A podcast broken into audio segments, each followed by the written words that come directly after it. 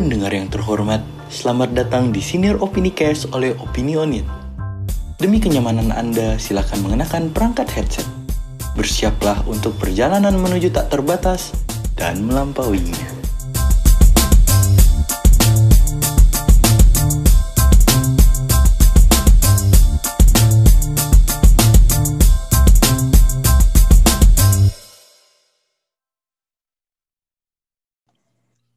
Ya, kembali lagi di Opini Cast. Setelah kemarin kita ngomongin tentang Perancis, kita hari ini lagi ngomongin tentang negara orang lagi nih guys.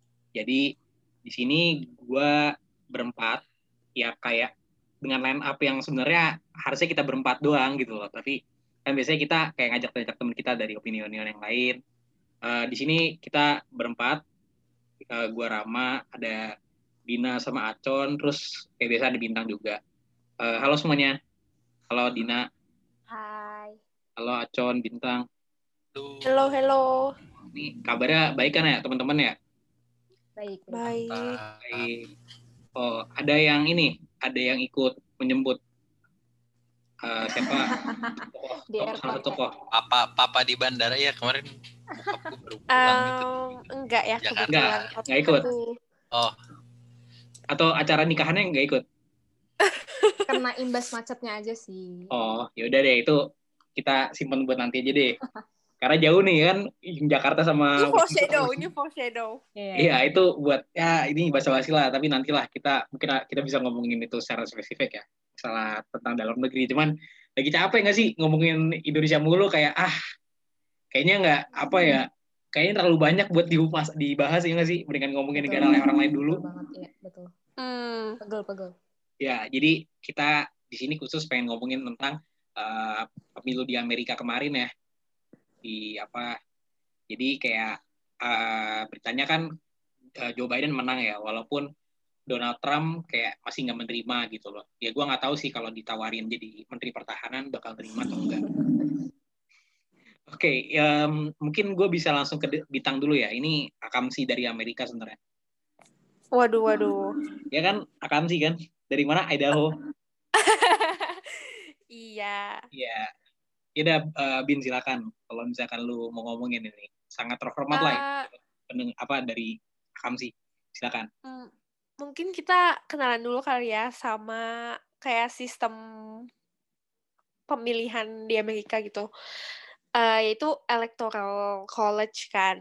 Nah, ini sih yang kemarin bikin semua orang terpaku kan di depan TV Iya, betul. karena betul. em, atau depan layar handphone gitu ya.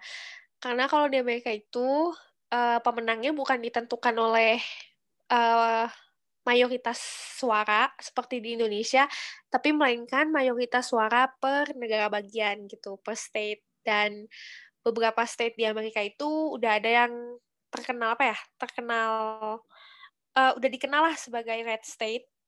Eh, maksudnya state yang swing atau lean to Republican, ada juga state yang udah dikenal sebagai uh, state biru gitu kan. Maksudnya state yang umumnya dimenangkan oleh Demokrat.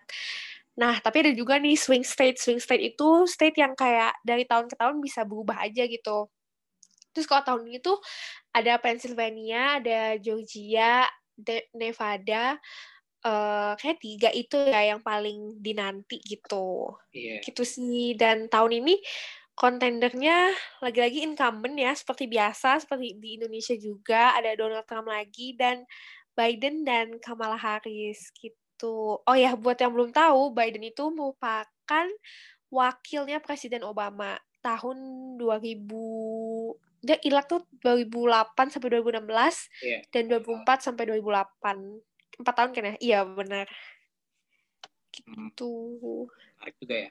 Terus kalau ya yang selain pemilu presiden pemilihan presiden kan juga ada pemilihan tentang senat sama ah, apa? House of Repres- Representative ya. Mm-mm. Sebenarnya kalau misalkan eh House of Representative itu lebih ini sih ngewakilin apa ya per, per bukan per state tapi kongres ya maksudnya House of Representative kan kongres gitu. Kalau kongres itu lebih ngewakilin eh tiap daerah dari suatu state gitu. Jadi kongres itu besar misalkan New York tuh uh, dibagi kayak misalkan daerah lima kayak dapil gitu, daerah pilih gitu ya, daerah lima, daerah pilih lima, daerah pilih empat, uh, dan lain sebagainya gitu. Jadi dan tiap state itu kalau nggak salah kongresmennya juga beda deh. Maksudnya nggak satu state itu nggak semuanya apa ya, nggak jumlahnya sama karena kan besarnya state juga beda-beda kan gitu. Nah, kalau senat itu uh, juga dipilih secara terpisah dan senat ini sebenarnya ini maksudnya role-nya unik banget sih. Um, kalau misalkan ada yang nonton apa ya? Mungkin closely memperhatikan beberapa race di Amerika Serikat, uh, di Georgia aja sekarang masih banyak yang lanjutin kampanye untuk milih senat mereka. Nah, uh, sebenarnya senat ini agak apa ya uh, kekuatannya menarik sih karena uh, dia ini dia ini bisa bilang menyetujui uh, tritis atau kayak keputusan gitu uh, dari dua per tiga majority vote jadi kalau nggak salah itu dari Kongres baru naik ke Senat gitu. Jadi kalau ada bill iya.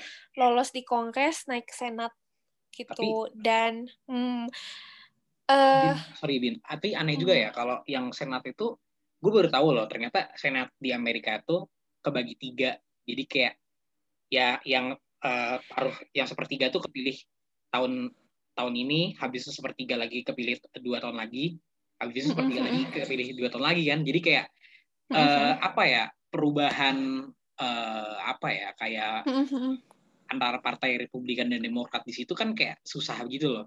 Jadi kayak ya kan? Karena perubahannya ya dua tahun sekali itu pun cuma sepertiga doang yang berubah gitu loh. Mm-hmm.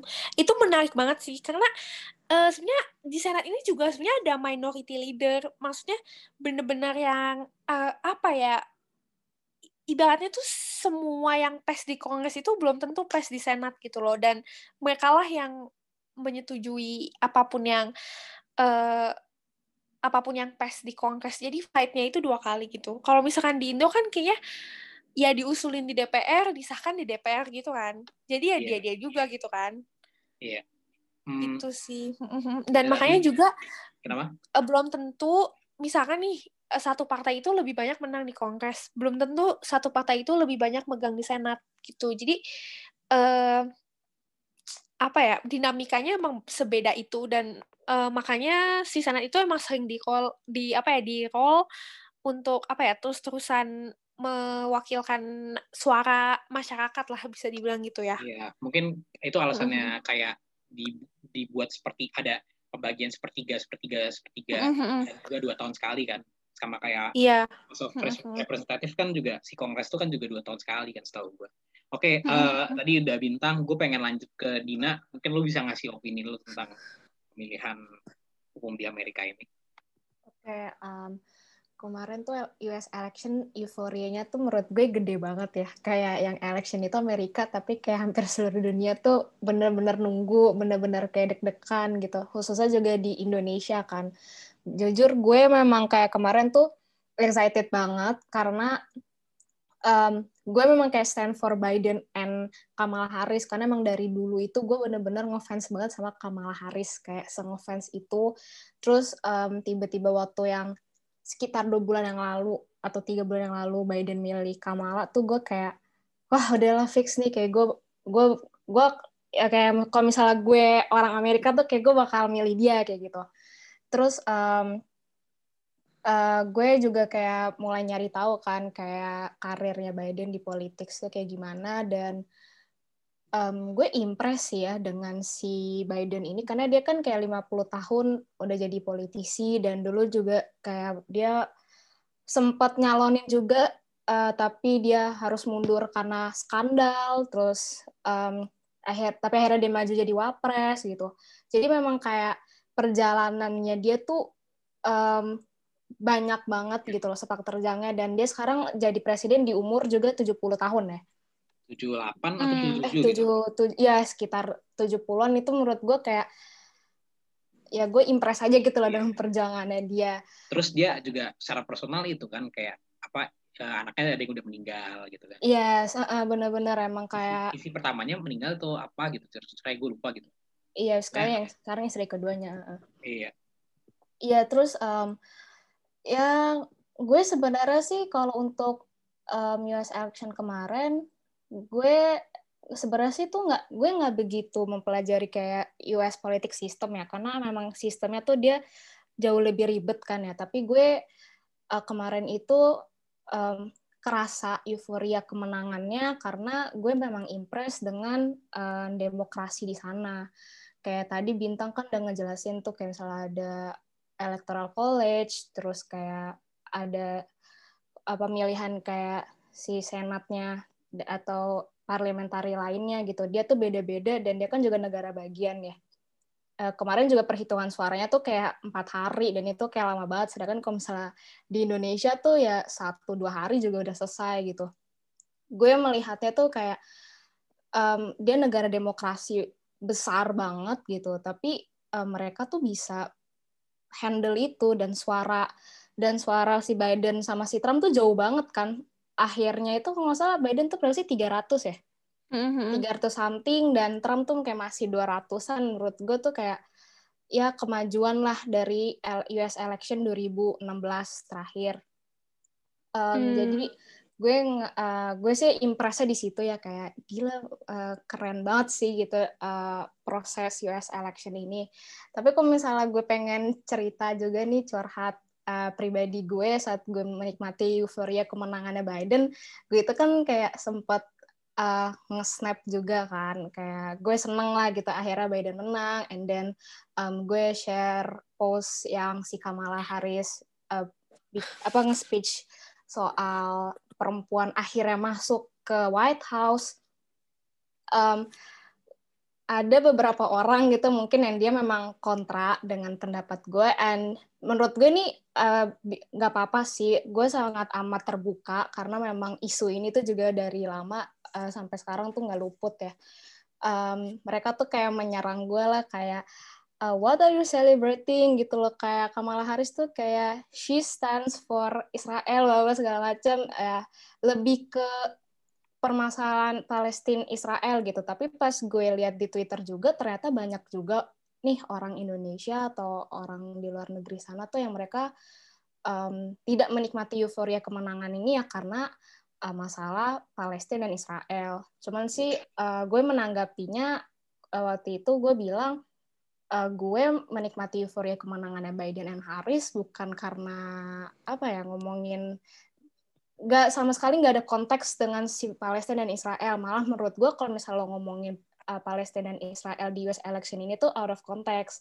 Gue memang pertama gue memang impress dengan election mereka yang di ne- di negara demokrasi terbesar itu dan kedua ya memang gue impress with Kamala Harris gitu kayak dari backgroundnya dia terus dia juga kayak the first lady yang masuk ke White House gitu ya. Jadi gue mengambil dari segi politik eh dari segi uh, progres politiknya aja gitu loh. Tapi ternyata pas gue lihat di link di beberapa masyarakat mereka ada yang a- masih mempermasalahkan nih soal kayak uh, US politics ke Israel dan Palestina gitu sih kalau cerita gue dari Hmm. uh, US Hmm, mungkin- election kemarin Mungkin itu yang ngomong kayak gitu sebenarnya pura-pura ngedukung Trump ya.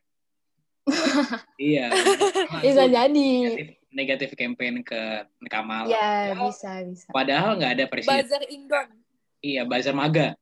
Tapi padahal, padahal gini loh, kalau kalian tahu aja, nggak ada Hmm. presiden Amerika yang berani mindahin eh, kedutaan Amerika dari Tel Aviv ke Israel, di, apa di Israel dari Tel Aviv ke Yerusalem, Jangan, mm. yang secara de facto apa de Hmm. jure itu kan akhirnya mengakui kalau apa itu langkah politik yang mengakui kalau misalkan ibu kota Israel itu Yerusalem, padahal itu kan Mm-mm. berbahaya gitu loh. Dan yang Iya, betul. satu-satunya ngelakuin itu kan Trump ya, bahkan Obama Mm-mm. apa kayak Bill Clinton atau eh, Bush aja nggak ngelakuin itu Iya, gitu. udah Jadi. Hmm. sebenarnya yang pro Israel tuh siapa? Iya Nggak betul betul sih. betul. Iya, tahu. iya benar sih.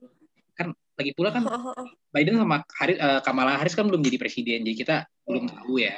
ya udah Hmm. jadi kayak nggak bisa dibandingin juga gitu loh betul betul. Bener-bener. Dan menurut gue juga, apa ya, menurut gue agak misguided sih kalau misalkan em, khususnya gitu ya masyarakat Muslim Indonesia atau mungkin lebih tepatnya simpatisan Palestina di Indonesia gitu ya untuk mencari support dari dunia Barat gitu. Karena eh gue ngerasa ketika gue di apa ya ketika gue di Amerika Serikat cara mereka ngeframe masalah Israel Palestina itu ya bukan dengan agama. Mereka bilang kayak oh ya ini emang sebuah tanah yang direbutkan akibat perjanjian eh, World War II gitu perang dunia nggak jelas kan waktu itu kan British ngejanjiin ke eh, kelompok Yahudi tapi juga ngejanjiin ke ke kelompok Muslim di tanah yang sama maksudnya kayak bagi mereka ini cuma masalah kayak ya ini neo maksudnya kayak Hmm. masalah kolonialisme yang nggak selesai Iya, gitu iya, betul. dan cuma di, di cuma mungkin di Indonesia aja karena kita mayoritas muslimnya banyak kita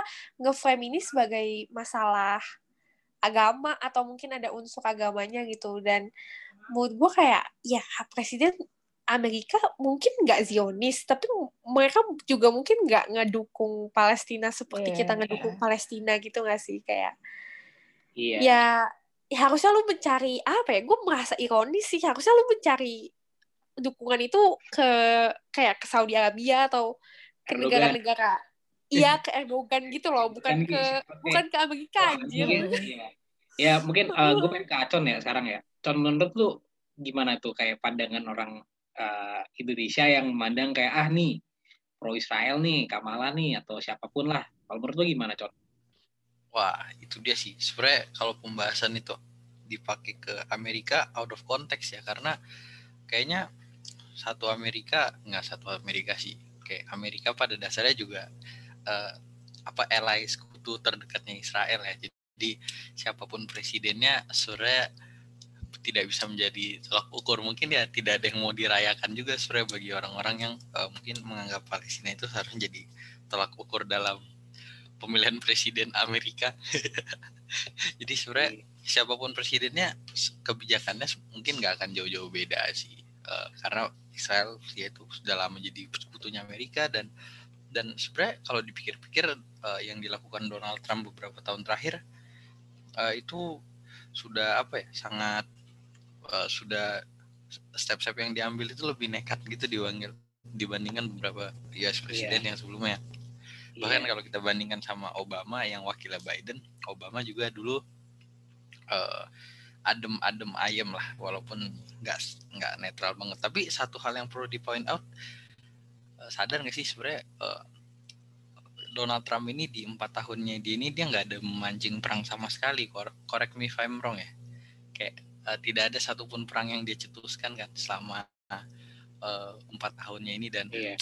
seburuk-buruknya. Kalau perang- dia sorry, sorry gue potong. Tapi itu kan kalau misalkan in terms of memulai perang ya tapi kalau konflik ada dong yang kemarin yang awal tahun apa jenderal Iran dibunuh Oh iya, benar benar benar. Iya. Tapi maksudnya ya eh secara kayak secara perang refill lah ya invasi Betul. Irak yang dilakukan George Bush, terus juga eh, Obama dulu sama membunuh Osama bin Laden dan Al Qaeda segala macem.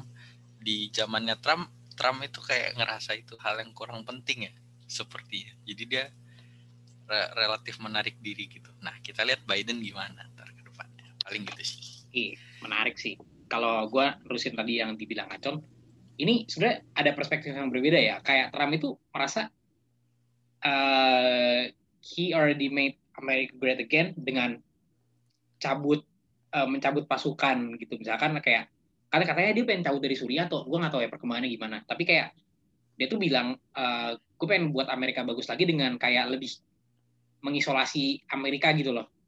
Dengan kayak gue nggak mau ikut campur tapi justru kalau misalkan kayak dia cabut pasukan terus kayak nggak lebih banyak lebih peduli sama uh, Amerika sendiri daripada negara lain daripada ngurusin negara lain kayak dominasi di dunia juga uh, dominasi ke Amerika di dunia juga sebenarnya berkurang juga nggak sih? Kayak jadi itu kayak perspektif yang berbeda dari Trump ya. Gue nggak tahu sebenarnya uh, kalau menurut gue Trump itu emang udah konsisten nggak sih ngomongin tentang kayak America First gitu loh. Karena gue pernah Hmm. nonton kompilasi vid- opini-opini Trump dari tahun 80-an sampai sekarang itu dia emang yang diomongin selalu America First gitu loh. Jadi Hmm. kayak ya itu perspektif lah. Gue nggak tahu sebenarnya dengan Amerika pas zamannya Trump lebih banyak eh, ngurusin Amerika sendiri itu buat Amerika lebih baik atau enggak ya itu kembali sih kepada apa orang-orang Amerika gitu. Tapi yang gue pengen ngomongin gini kayak banyak yang bisa dipelajarin dari politik Amerika, eh, terutama buat Indonesia ya kayak ya begitulah negara yang demokrasinya udah cukup lama gitu. Gue nggak mau bilang Amerika negara maju atau kayak konteksnya kayak gitu enggak, tapi kayak ya demokrasinya kita bisa bilang jauh lebih matang, sudah jauh lebih matang di Amerika. Terus dibandingin ya sama Indonesia gitu. Tapi kayak apa yang bisa dipelajarin ya kalau buat gue itu kayak Biden itu sama Kamala kalau kalian tahu dia tuh memulai dari bawah kan Hmm. eh, Kamala tuh? Kan di Kongres ya kalau nggak salah. Iya kan ya? Iya, dia congresswoman. ya dia di Kong- Congresswoman kan. Dan juga Biden kan. Biden tuh emang em, apa ya udah lama kan di politik. Dan dia Hmm. memulai itu dari elected office gitu. Kayak dia tuh dari mana ya? Pokoknya setahu gue kayak dia tuh eh, memulai karir sebagai politikus ya dari eh, level bawah. Gue nggak tahu awalnya apa ya. Pokoknya setahu gue gimana dia bisa dicalonin ya karena dia dari senat gitu loh. Hmm. waktu itu kan waktu jadi pertama jadi wapres gitu. Dan uh, pok- uh, pokoknya dari Mike Pence juga kan dia waktu itu gubernur nggak salah gue lupa. Eh sorry bukan Mike Pence tuh wakil Trump ya. Jadi kalau dari empat orang ini kayak eh, apa kandidat di eh, presiden apa US election 2020 ini cuman Trump doang yang nggak pernah kepilih sebagai eh, ikut dalam elected office sebelumnya sebelum tahun 2016 gitu Hmm. jadi kayak gue ngeliat sebenarnya kalau misalkan eh, politikus ya sebenarnya harusnya kayak gitu gitu loh bukan yang kayak ujuk-ujuk pengen jadi gubernur ujuk-ujuk pengen jadi eh, presiden gitu loh dan Trump itu eh, di Amerika kan jadi sebuah anomali kan kayak Mm. ada presiden Amerika sebelumnya yang yang dia tuh kepilih sendiri langsung tanpa sebelumnya pernah jadi eh, sebelum ikut nggak pernah ikut jadi apa ya sebuah apa sih kursi yang di apa di masuk ke situ sebelum ter- nggak terpilih gitu loh. Kayak semuanya tuh pernah jadi eh, dikerja di senat atau di kongres ya kan? Trump doang kagak. Tapi kalau di Indonesia justru malah kebalikannya nggak sih? Kayak eh, biasanya kan kita presiden dari apa ya jarang yang pernah di DPR kayaknya nggak ada deh. Atau gue nggak tahu lupa gue gue kayak Nggak, kayaknya nggak ada sih. Iya bener-bener. Kayaknya nggak ada ya. Megawati tuh Bu Megawati pernah nggak sih nggak pernah Em, enggak sih. Dia memang kayak langsung dari partainya langsung gitu. Hmm, Makanya- iya benar. makanya sebenarnya Pak Jokowi itu adalah sebuah permulaan ya. Cuman faktanya adalah kayak yang bisa dipelajarin lagi dari politik di Amerika kayak em, nggak ada embel-embel kayak eh, gue sebagai presiden gue adalah petugas partai. Ya gue nggak mau maaf ya ini bukan gue nyindir eh, presidennya sekarang ya, karena itu kan sebuah hal yang lekat dikatakan sama presiden gitu. Ya mungkin ini keuntungannya sebuah apa ya sebuah eh, negara yang punya udah matang demokrasinya dan cuman ada dua partai mayoritas ya nggak sih? Mm-mm. Iya kan? Kalau di- jadi kayak nggak ada beban moral sebesar itu gitu loh untuk kayak ya udah akhirnya em, tim sesnya jadi komisaris atau sebagainya gitu kayak yang selalu apa ya jadi kan enak gitu sama lawan politiknya buat masukin narasi itu gitu loh. Gue ya sebenarnya nggak bisa dibilang juga Trump se apa ya se masukin orang profesional doang enggak nggak kayak gitu. Orang Eh, banyak juga teman-temannya dia yang masuk jadi menlu kah atau jadi apalah gitu. Tapi kan eh, kalau misalkan kita mau ngelihat dari sisi politik eh, jelas presiden tuh jauh lebih berkuasa gitu loh daripada ketua partai. Itu aja sih yang mau gue bilang. Jadi kayak eh, presiden lebih luasa gitu loh kalau yang gue lihat ya di Amerika gitu itu aja sih kalau mungkin teman-teman yang lain ada yang mau nanggepin mungkin kalau mau di compare sama politik Indonesia juga nggak apa-apa karena Hmm, iya, iya. Gue apa ya? Gue berharap sih politik di Indonesia tuh bisa lebih fokus ke ke representasi kita di DPR dan DPD karena kayak di Indo tuh semua terlalu apa ya kayak gue merasa harusnya kita lebih bisa ini gak sih kayak eh bikin elected officials kita bertanggung jawab gitu ya gak sih? Iya benar. Gue pengen heeh, dan mm, dan gue juga kayak gue bilang tadi gue pengen seenggaknya ada presiden yang pernah di DPR gitu kan sekarang udah bagus tuh presiden kita pernah jadi wali kota Gubernur. dan, Oh. mungkin nanti ada yang pernah di DPR kan itu juga bagus. Iya bener-bener dan aduh gak tahu ya cuma kayak gimana ya gue juga masa kita terlalu banyak maafin gitu gak sih? Terlalu banyak misalkan kayak anggota DPR tuh kita lihat sebagai orang yang kayak ya udah dia ya udah dia udah kaya raya dia nerima banyak uang dia nggak usah terlalu ribet-ribet belain rakyat. Eh, mereka kampanye juga cuma bagi-bagi beras doang. Sementara kayak eh Alexandra Oka A- Eosi ya, Ocasio Cortez dan Ilhan Omar atau mungkin eh, ini ya Rashida Tol Rashida yang ah, nah belakang siapa ya? Gue lupa. Rashida gitu kan mereka kampanye bener-bener ngetokin rumah ke rumah kan. Bener-bener yang ini anda kayak- tuh kelihatan sorry anda tuh kelihatan banget demokrat ya soalnya itu enggak enggak ya, maksudnya orang Republikan juga orang Demokrat doang tapi gue nggak tahu yang demo yang Republikannya tuh siapa gitu. Gue nggak tahu. Eh cuma ya ngerti kan maksudnya kayak lebih banyak niatnya gitu. Tapi juga kalau misalkan lu kampanye jadi presiden maka kayak datang ke apa sih mungkin jangan Trump lah kayak John McCain gitu. John McCain kan sampai datang ke kayak sekolah-sekolah maksudnya bukan kampanye di sekolah ya maksudnya kayak datang ke komunitas terus kayak ngomong di apa sih di sawah-sawah gitu Mungkin tuh iya. perbedaannya mereka tuh lebih uh, from grassroots nggak sih ketimbang Iya ya, mereka tuh politisi kayak- Indonesia. makanya Iya. kayak bener-bener mau kenalin diri gitu loh Mm-mm, sementara mm-mm. kayak kalau ke- orang kampanye kayak paling lihat spanduk gitu gak sih Iya, kok di sini bener-bener kita tahu Iya. dapil kita tuh dari spanduknya deket Iya. rumah kita. Tapi makanya cuy. satu hal yang kayak gue pikir mungkin gini ya kayak di Indonesia itu kan di tingkat masyarakat itu banyak banyak kelompok-kelompok masyarakat kayak ormas yang ormas-ormas gitu. Gue nggak mau sebut yang mana tapi kayak mereka tuh influential dengan kayak seenggaknya lu udah megang ormas ini lu megang ormas ini lu megang jadi kayak sama dengan lu udah megang kelompok masyarakat ini gitu loh. Heeh, heeh. jadi kayak lebih kayak yaudah gue mendingin gue ngurus kepala gue megang kepala kepalanya dari kepala masyarakat.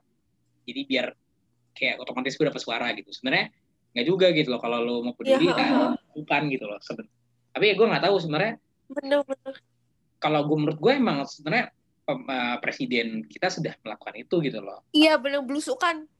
Ya kan? Udah gue nggak tahu kayak apa ya berkenaan berkena apa ya bukan maksudnya maksudnya bermakna di orang lain itu eh, dapat atau enggak gitu. Dan kayak setelah mereka turun ke jalan tuh mereka tuh bisa mengimplementasikan dan menyatakan, eh, suaranya iya atau enggak gitu loh. Iya bener-bener. Apalagi sebenarnya kayak dia belusukan menurut gue kayak kalau ah, menurut gue belusukan tuh sebenarnya lebih cocok lebih cocok House of Rap sih dibanding maksudnya kalau presiden ya official rally aja. Karena kayak ya gimana ya maksudnya dia harus bikin policy yang lebih nationwide gak sih?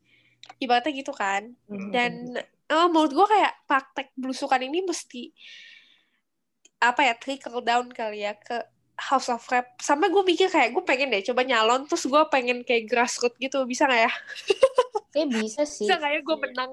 Sebenarnya memang, memang harusnya tuh ada ada yang kepalain dulu nggak sih Bin? Kayak ada satu politisi yang baru terus dia langsung kayak kayak from grassroots. Jadi ya nanti tuh bakal politisi lain bakalan ngikut gitu.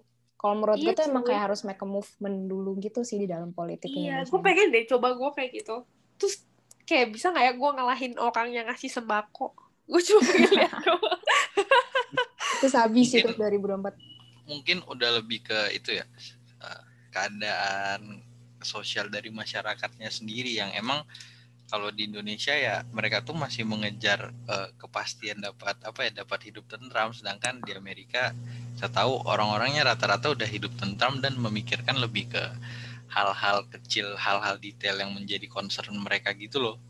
Iya. makanya kenapa di Indonesia itu jualan utamanya kalau kampanye sembako ya karena orang masih paling butuh ya orang sembako. maunya sembako gitu Hmm. Hmm, tersiernya paling ya dangdutan itu tambahan hiburannya kan. Iya. Iya benar-benar. Itu iya woy eh tapi bedanya orang suka nggak sih sama itu apa gimana ya gue bin mungkin itu kalau dari teorinya itu bedanya masyarakat yang sudah materialisme dan post materialisme anjay Anjay, ya bener.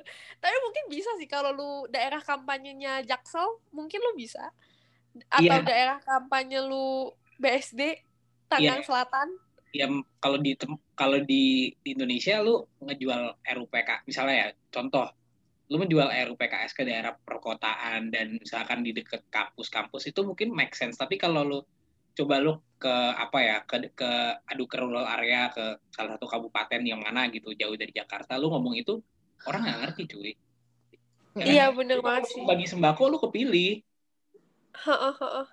Iya ya. Eh, tapi, buat itu sebenarnya eh sorry, tapi sorry Ben.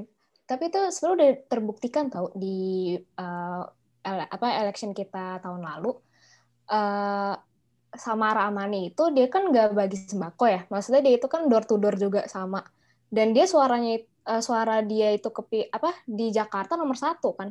Kalau misalnya lu inget, cuman bedanya kenapa dia nggak masuk DPR karena memang partainya nggak masuk. Nggak Tapi masuk so- res- iya. kan tapi, Tapi- suaranya tapi- tapi- Samara tuh paling tinggi, nomor satu atau nomor dua gitu di Jakarta. Karena dia me- memang megangnya itu Jaksel. Jadi itu kayak relate dari yang tadi lo bilang kan, mungkin kalau misalnya kayak di daerah Jaksel atau BSD, ya orang yang kayak door to door bisa bakal dapet gitu loh suaranya. Tapi mungkin kalau misalnya kita ke daerah-daerah yang eh, kota lain gitu, yang daerah terpencil ya memang nggak dapet gitu. Kalau Tuh dan terus kayak mood tuh rada outdated gak sih? Eh, Enggak maksud gue kayak lo milih, maksudnya kayak dia nggak masuk karena partainya nggak masuk itu kayak mood gue rada Iya. outdated. Harusnya Itu kita milih memang- orang aja gak sih? Kalau Iya, House of bener-bener. ya kan ini kalau di Indonesia tuh ada pres- apa parliamentary threshold dan Threshold, uh-uh. ya itu kita bahas nanti lah gitu tapi emang itu jadi barrier untuk partai-partai kecil yang gue tahu itu tadi eh sorry tadi Acun mau ngomong apa ya Aduh, sebenarnya guyon tapi enggak ya udahlah nggak jadi. Tapi gue Wah, bagus bagus bagus ini udah kalau kalau apa door to door tuh rumah ke rumah Hindia dong gitu dong. Riset nggak penting. Sabi sih, sabi, sabi, sabi sih. cuman tidak berkala ke rumah ke rumah untuk Eh. Menurut lo, eh, eh, menurut lo kalau untuk kaum milenial gitu, misalkan kita bukan bikin dangdutan tapi undang undang Hindia gitu, tahu Iya, tapi undang Hindia- Ardhito, Dia Belanda Purwoda. jangan ntar dijajah lagi. iya tapi iya tapi kalau serius jawaban seriusnya adalah nggak mungkin India mau Iya. Nggak mungkin tahu mau, ya. tapi Ardhito, Ardhito mungkin mau kalau lu kasih angka yang sesuai. ya gue nggak tahu kan eh, ya kalau Hindia dan Fis kan apa ya Jelas-jelas selalu Iya oposisi sih. ya. yang Selalu dijual kan oposisi. lagunya peradaban masa nanti mereka mereka nih lu diundang buat lu kampanye terus nanti lu salah bikin kebijakan nanti dia bikin lagu buat lu ya kan? kan nggak lucu Judulnya Dir Bintang. Iya, tapi ini loh ada satu hal yang gue pengen ngomongin tuh kayak lo lihat nggak sih kayak Trump tuh banyak bacot di, di Twitter, terus kayak Mm, mm, mm. eh, Biden juga lebih apa ya lebih komunikatif gitu loh. Terus gue aku tuh pernah ngeliat eh, kam- model kampanyenya John McCain ya, John Mc, jadi John McCain tuh yang tadi bintang sebut itu eh, calon dia udah almarhum ya sebenarnya kalau di Islam dia udah meninggal pokoknya. Di di eh, di tahun 2008 waktu itu. Tapi dia kalah sama Obama. Nah John McCain itu waktu rally-nya ya waktu kampanye itu dia tuh kayak bikin apa ya eh apa sih istilahnya kayak tanya jawab gitu waktu lagi kampanye. Dia tuh sampai dibuin sama pendukungnya sendiri. Kenapa? Karena dia tuh eh, nggak mau menyerang Obama secara personal jadi waktu itu ada yang bilang ke dia eh, Obama tuh orang Arab kan hoaxnya kayak gitu tau dulu tahun Soalnya 2000. nama nama tengah dia tuh Hussein kan. iya nah Barack Hussein Obama. mungkin waktu itu kan orang Amerika masih trauma masalah dua apa eh 212 eh dua apa 11 September itu Dua satu dua.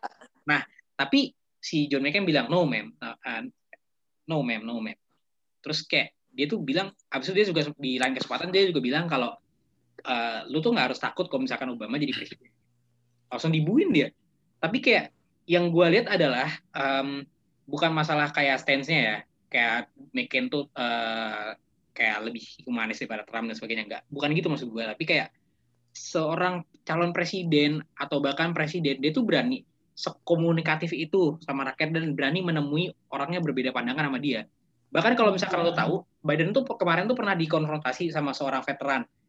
Protes karena uh, kebijakan dia yang perang atau gimana gitu gue nggak tahu. Tapi Biden slow-slow aja gitu loh menghadapi kayak gitu. Dan menurut gue coba di Indonesia kemarin waktu itu dulu ya pernah ada ketua bem dari sebuah kampus yang ya sebuah kampus uh, inisialnya UI itu itu ada ketua ya gue nggak mau ngebela ketua si ketua bem ini ya.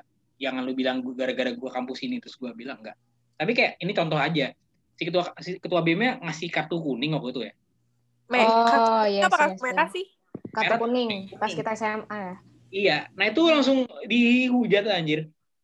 Iya iya iya iya itu itu tapi, ya Tapi itu mungkin hujatannya dalam konteks dia seharusnya tidak me, membawa dia kan ketua BEM dan segala yang dia lakukan itu seolah-olah mengatasnamakan kampus tapi apakah yeah. emang semua orang di yeah. kampus Iya yeah, itu itu gue bisa mengerti tapi maksud gue gini loh kayak kalau misalkan itu ada sebuah itu mungkin ya ini mungkin berada anda ya. Berada anda lah kalau misalkan ini di itu terjadi di Amerika. Pasti Trump atau Biden mungkin berani untuk mengkontra, uh, membalas kayak mau lu apa? Ayo kita diskusi di sini langsung. Hmm. kalau hmm, Trump hmm, sih di remove hmm. ya untuk set mereka Iya mungkin Trump kalau Trump bakal, bakal ngajak ribut. Tapi mungkin kalau uh, apa ya politikus-politikus di Amerika lain untuk mungkin berani kali ini setahu gue ya. Iya ya, benar-benar kok. Hmm, okay, Soalnya yes, tuh kalau di sana juga town hall tuh umum banget, kayak lu ngundang orang-orang di komunitas tempat lo run with, run in, dan lu kayak ya udah lu ngatasin heckler gitu kayak dulu waktu gue di US tuh lagi hmm. ini kan lagi running for bukan kongres tapi ini kayak apa ya di bawah kayak apa sih kayak wakil komunitas gitu kali ya kayak yeah. adalah ada not as prestigious as kongres gitu. Terus tuh uh, kan dia demokrat ya. Terus tuh dia datang ke dan dia runnya itu di Sandpoint gitu. Dan yang mana tuh uh, kota Idaho, masa kota North Idaho in general itu emang red banget kan. Dan dia demokrat, dia perempuan dan tentu aja dia pro choice kan. Ya mungkin uh, kalian cukup familiar lah dengan pro choice dan pro life um, hmm. argumen di USA di mana kalau pro-choice itu uh, mendukung legalisasi uh, tindakan aborsi gitu ya kan sementara kalau pro life itu me mengkriminalisasi tindakan aborsi nah waktu si uh, waktu beliau ini memberikan pidato itu di belakang dia bukan di belakang dia ya di di aula aula tempat kita ngumpul itu banyak banget ini banyak banget uh, eh, pro life yang bawa pro lifer apa ya pendukung pro life yang bawa spanduk ten tentang kayak tentang bayi dibunuh. Tuh sepanjang dia ngomong tuh dia selalu diteriakin kayak a baby killer bla bla bla. Tapi dia kayak engage sama hatersnya itu dan yang kayak ngasih waktu yang kayak uh, do you want to discuss this with me atau apa atau apa dan dia gimana ya maksudnya gue ngelihat kayak cukup open banget sih antara pro dan kontra itu tanpa hmm. kayak tanpa baper yeah. gitu kali yeah. maksudnya yeah. tanpa dia yeah, makanya itu attack personally gitu loh iya itu makanya kayak gimana ya uh, ah, gue pengen sih ngeliat budaya itu ada di Indonesia gitu karena gue ngeliat di Indonesia tuh uh, mungkin kalau misalkan kita ngelihat pakai struktur ya, misalkan um, orang yang lebih struktur sosial secara politisnya lebih rendah daripada yang di atas itu kayak nggak sopan gitu loh kalau misalkan lo ngakuin itu gitu loh. Tapi kalau di Amerika tuh ya udah san saja gitu. Mungkin ini masalah kultural juga nggak sih? Masalah kultur dan mungkin emang balik Menurut lagi gua, tadi kali ya iya. yang apa maksudnya apa kayak mereka memang negara demokrasi yang udah lama gitu sebenarnya kita kan baru Iya itu ya, jadi kita apa? Iya itu gue pengen banget sih gue pengen lihat kayak seorang presiden atau calon presiden ya mungkin ya pas rally terus diajak debat itu kayak bakal asik nggak sih? Dia handle handle nah, aja gitu ya kan? Dikata-katain lah paling Iya, nggak apa-apa sih. Sebenarnya gue sorry ya tadi kalau misalkan tadi yang Acon bilang yang mas eh Acon tadi ya yang bilang kayak huh? ya di ya si yang si ketua BEM ini dihujat ya gue nggak oke okay, sorry mungkin tadi gue salah nanggepinnya kayak tapi maksud gue lebih kayak coba aja itu terjadi, uh, terjadi kayak gue, gue ulang lagi ya terjadi gitu di Amerika mungkin pasti bisa ya sih presidennya ngajak ngomong gitu mau lu apa gitu apa yang lu pengen ngomongin ayo kita iya. Ya sih? Bahkan gue nggak tahu alasan dia ngeluarin kartu kuning itu apa cuy. Karena dia baru ngangkat langsung diusir gak sih? Iya langsung ada diinin 10 sama pas pampres kan. Kayak cuma lima detik Iya. cuy. Dia bener-bener cuma berdiri ngangkat kartu langsung diusir. Karena ya karena dibilangnya nggak sopan ini nggak sopan gitu. Misalkan gitu ya. Iya, gua padahal menurut gua itu penting loh di negara demokrasi loh. Dan Iya. Maksudnya hmm, ya waktu Iya itu balik kultur sih bener. iya. Atau iya. Jadi kayak apakah presiden tuh cuma boleh berdebat dengan calon presiden? Atau orang yang ya gimana? Gua nggak ngerti deh kalau menurut kalian gimana? Iya bener sih, bener banget pendapat lu. Dan menurut gua apa ya untuk itu apa ya untuk budaya itu muncul kita mesti perlu lebih banyak generasi baru di politik sih menurut gue. Karena Iya. nah, kalau partai politik dikuasai oleh satu generasi nggak mesti keluarga ya maksud gue satu apa ya maksud gue satu generasi lah satu klan boomer gitu. Boomer satu ya bener. Satu boomer satu boomer gitu. satu boomer kayak gak bakal berubah gitu Iya, memang betul sih. Karena memang kalau misalnya kita mau lihat eh, US politik tuh udah banyak banget nggak sih anak mudanya yang masuk ke senat atau ke kongresnya juga. Jadi Heeh, mereka lebih diverse sih pemikiran dan kebijakannya gitu. iya bener sih Ya makanya Andainya kita punya seribu samara, nggak seribu, seratus deh seratus samara running on different platform gitu pasti ngubah apa ya ngubah?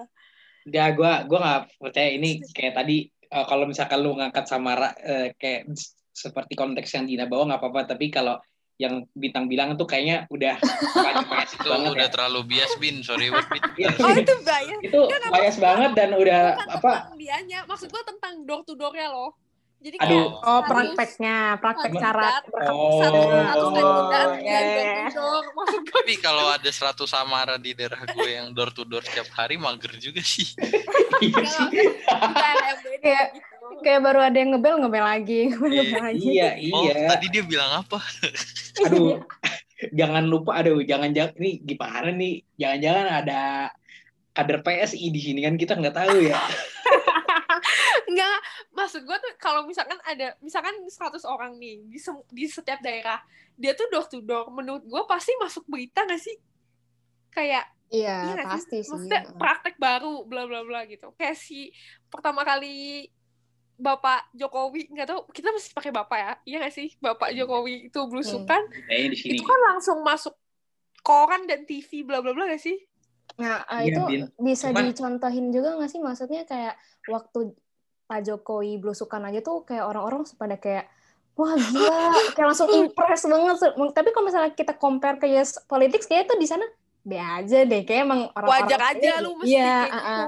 Jadi makanya emang kayak di di sini tuh masih kayak belusukan atau door to door tuh masih kayak gila eh, keren banget wah ini kayak the real Iya, politician nih dia bener-bener ini gitu padahal Iya, kayak bener-bener. seharusnya gitu nggak sih Hmm. Iya, kayak apa? Tapi itu mungkin di perkotaan ya kayak tadi kita udah pernah bahas ya. Tapi kayak sekarang di rural gitu ya. Tapi apa ya yang gue takutin itu em, kalau misalkan oke itu bisa berguna, bisa apa ya bukan bisa tepat sasaran untuk masyarakat di perkotaan gitu.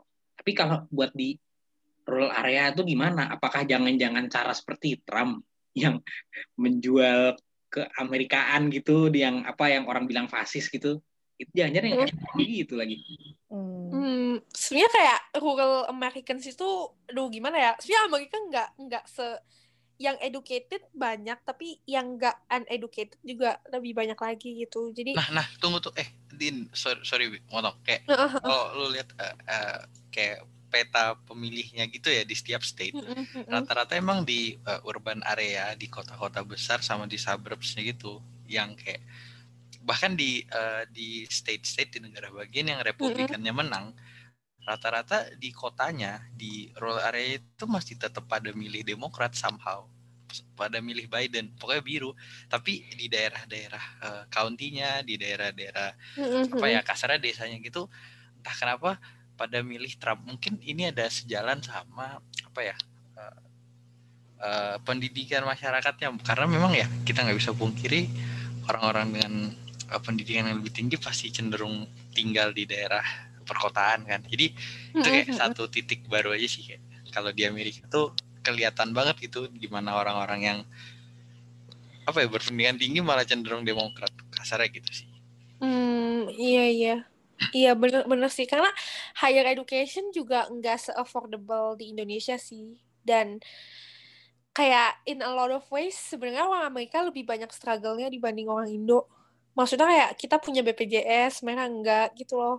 Terus kayak Obamacare Iya. kan Udah ada Obamacare dia hapus atau gimana sih? Gua nggak tahu Ah, selesai gimana. mereka ada ada ACA cuma ACA itu mereka tuh udah terlalu lama dikuasain oleh private company gitu jadi sulit banget untuk nge meskipun udah ada universal healthcare biayanya tetap cenderung lebih mahal gitu loh Iya. gitu. Kalau kita kan ada pijat ada pijat tradisional, ada yang alternatif lah pokoknya lah.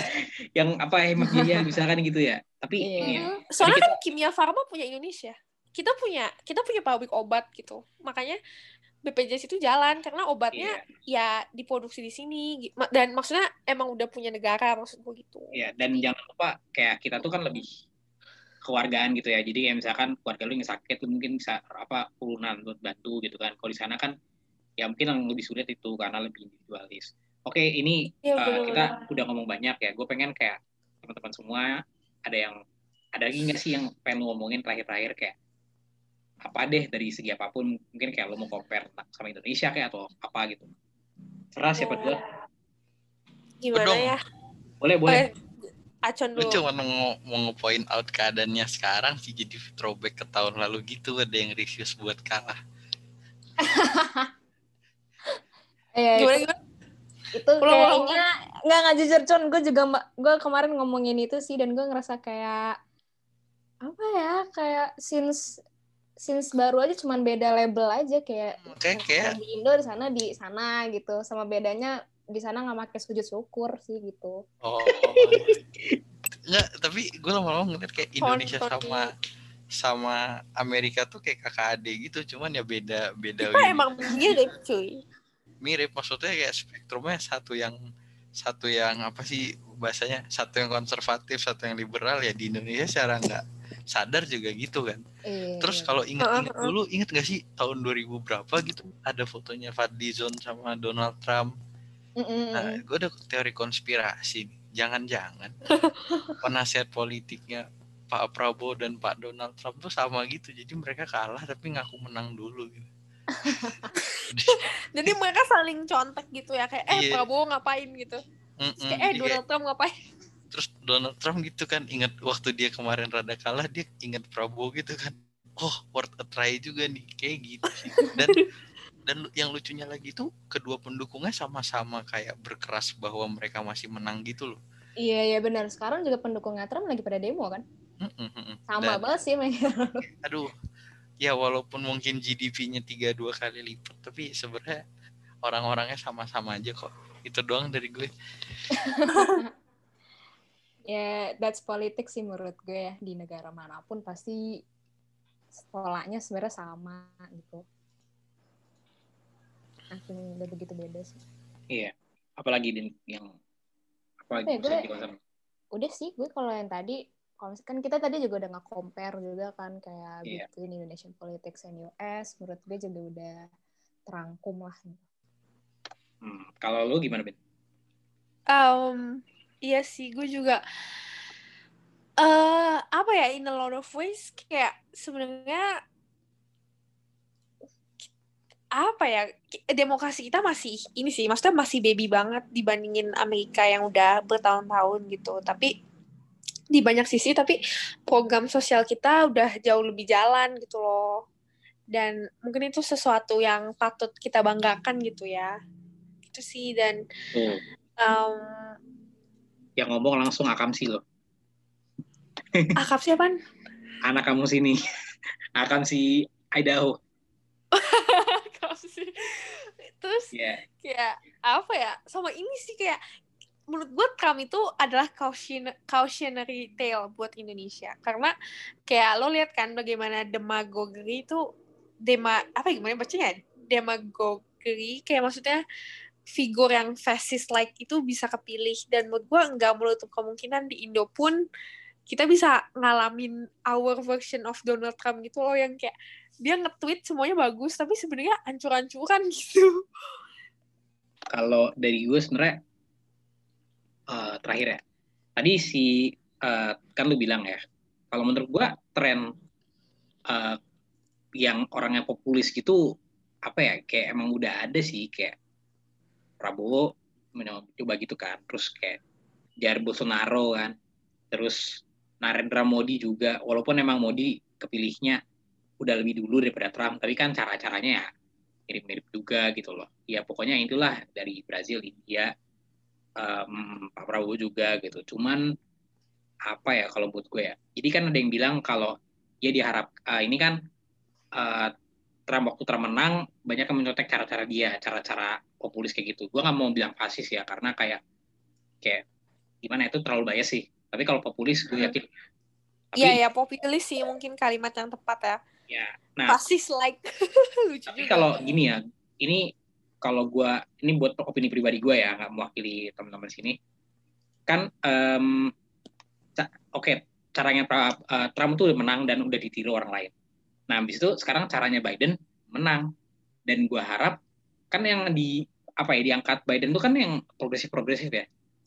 Nah, ke, yang gue bisa harapin di Indonesia itu uh, ada cara-cara progresif yang mesti diangkat dan gue harap uh, apa ya uh, kayak narasi-narasi progresif itu benar-benar diimplementasi juga. Karena menurut gue di Indonesia ini uh, kelompok progresif itu sangat tidak terwakili ya nggak sih? Dan kayak hanya jadi swing voter doang uh, selama pemilu gitu loh. Dan nggak pernah apa ya kayak kebijakan-kebijakan atau misalkan rancangan undang-undang yang progresif ya gue nggak mau bilang apa ya tapi mungkin kalian bisa tahulah gitu yang yang nggak masuk nggak masuk ke prolegnas-prolegnas mulu. Dan gue harapin yang yang kayak gitu bisa terwadahi gitu. Karena kan ya lu tau sendiri di Indonesia tuh lu mau milih mana? Lu mau milih konservatif negara atau konservatif eh, agama? Kan susah. Yang progresif nggak keangkat. Kita tuh terlalu miring ke kanan kalau buat gue itu. Jadi gue harap iya betul. Iya, gue bilang bukannya gue bilang kiri kayak gue berharap kiri bakal kayak komunis gitu ya tapi kayak uh, kita butuh suara yang imbang gak sih untuk punya diskusi yang sehat iya kayak maksud gue progresif tuh kayak ya lebih center left gitulah kalau secara apa ya secara politik toh kita tuh sebenarnya nggak nggak kanan kanan banget ya karena emang uh, sekarang tuh emang partai politik cenderung agak ke tengah gitu loh. Dan menurut gue yang tengah kiri itu kurang terwakili. Ya nggak sih? Hmm. Ya itu iya, gue lah ya. Itu yang terakhir yang gue tadi gue harapin. Gitu. jadi uh, nggak ada yang mau diomongin lagi teman-teman? Atau itu ya. Mungkin kapan-kapan kalau ada yang rajin nge-tweet gitu kita butuh yang like semua. Kenapa kenapa kenapa? Kalau ada yang calon-calon di Indonesia yang rajin nge-tweet bacot gitu biar ngelawan bacot dia mungkin perlu yang likes udah ada aduh itu itu nggak tahu deh itu bisa berpengaruh atau enggak oke okay, yaudah buat uh, teman-teman opini cast thank you udah dengerin sampai sini. Um, ya cukup seru ya dibandingin yang kemarin kita ngomongin tentang Prancis gue harap di sini lebih relate ya teman-teman karena gue lihat kemarin tuh pas lagi habis Biden menang banyak yang ASG jadi gue harap juga ya teman-teman di sini banyak dapat info baru juga mengenai US election. Oke, okay, thank you teman-teman pendengar semua. Uh, sampai jumpa di episode berikutnya. Thank you. Bye. Bye.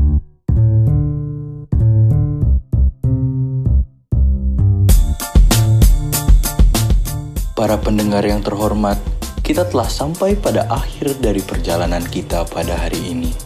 Atas nama Opini Onion dan seluruh awak Opini Cash yang bertugas, kami ucapkan terima kasih dan jangan baper, karena baper itu pekerjaan setan.